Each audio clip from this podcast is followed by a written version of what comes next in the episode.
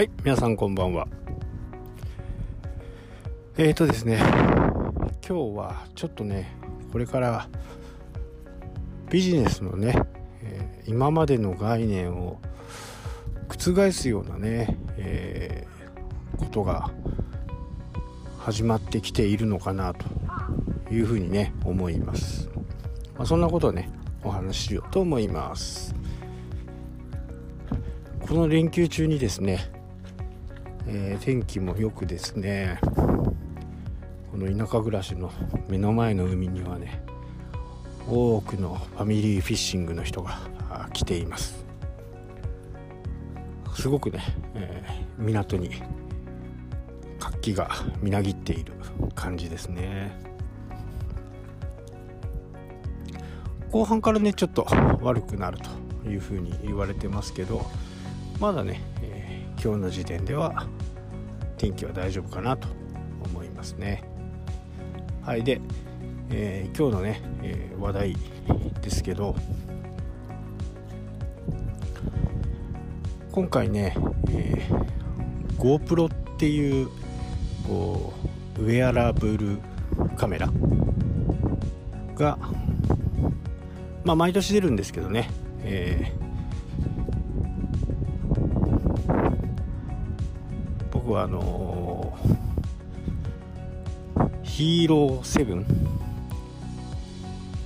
GoPro ヒーロー7っていうのを買ってこれ2年前に買ってるんですね。で8は見送ってあまりねちょっと買わなかったんで買わなかったんですよ。でそこから1年が経過して今年出たのがね GoPro ヒーロー9なんですね。で相当ね、えー、いろいろなものが変わってるんで今回ちょっと買おうというふうに思ったわけなんですけどここでねあのー、何がね、えー、大きく変わったのかというふうなことをお話しするんですけど通常これね、量販、ツイッターでもね、ちょっと書いたんですけど、量販店で買うとね、6万4千円ぐらい。税込みでね。で、まあ、ヨドバシとかで買うと10%ポイント還元されたとしてもね、えー、5万9千円ぐらいですよね。え、ところがですね、えー、この GoPro のオフィシャルページからね、購入すると、なんとね、3万7千円なんですよ。もうやや半額ですよね。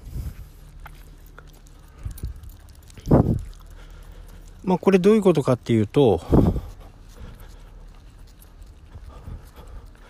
3万7千円プラス6千円のね、サブスクリプションというもの、1年間なんですけど、ストレージ、保存するね、GoPro で撮ったやつを連携させて、それの制、あの、容量が無制限なんですよ。まずね。で、アクセサリーとか、そういったものも最大50%オフという形ですね。で、これの6000円が入って4万3000円なんですよね。なのでカメラ本体だけからするとね、3万7000円なんですよ。まあ量販店の立場だったらこれたまらんですよね。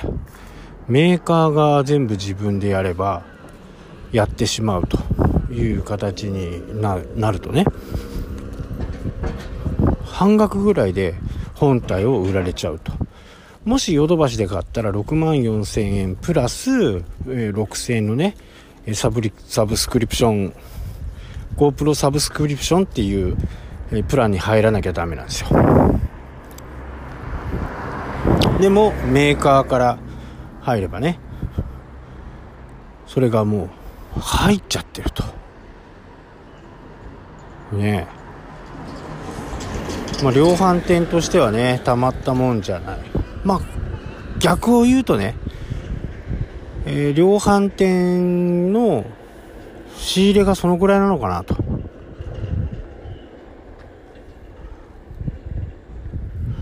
まあそんなこともね、えー、なんかこう、伺わさせるような金額設定ですよね。これがね、他のこうメーカー、こう、GoPro ってやっぱり有名じゃないですか。ああいうところがこうメーカー直でね、通販でやってしまうと、もう価格崩壊っていうかね、えー、ユーザーにとってはいいいいですよね。ユーザーにとってはいい。まあ、ただ一つ難点っていうのが、えー、送られてくる先がですね、シンガポールなんですね。で、シンガポールから来るもんですから、えー、僕は発売日に買ったんですけど、16日に買って、到着がね、今の、24日？なんで、まあ、1週間ぐらいかかっちゃうかなと。なので、こう、買ったからといって、実機がすぐに手に入らないっていうデメリットはあるかなと思いますけど、それにしてもね、えー、半額でサブスクついて、ですから、まあ、かなりね、お得な方法と。この辺がね、アップルとか、えー、そういうサブスクモデルをね、えやってくるようなところ、アップルもね、今年の、発表会で、えー、サブスクモデルをね、強化しています。そういったものをね、えどう活用していくのかっていうのは、まあ、今後ね、え注意深く見ていかなきゃならないんですけど、えー、iPhone 12がね、ちょっと発表が伸びていますね。ま、この辺は、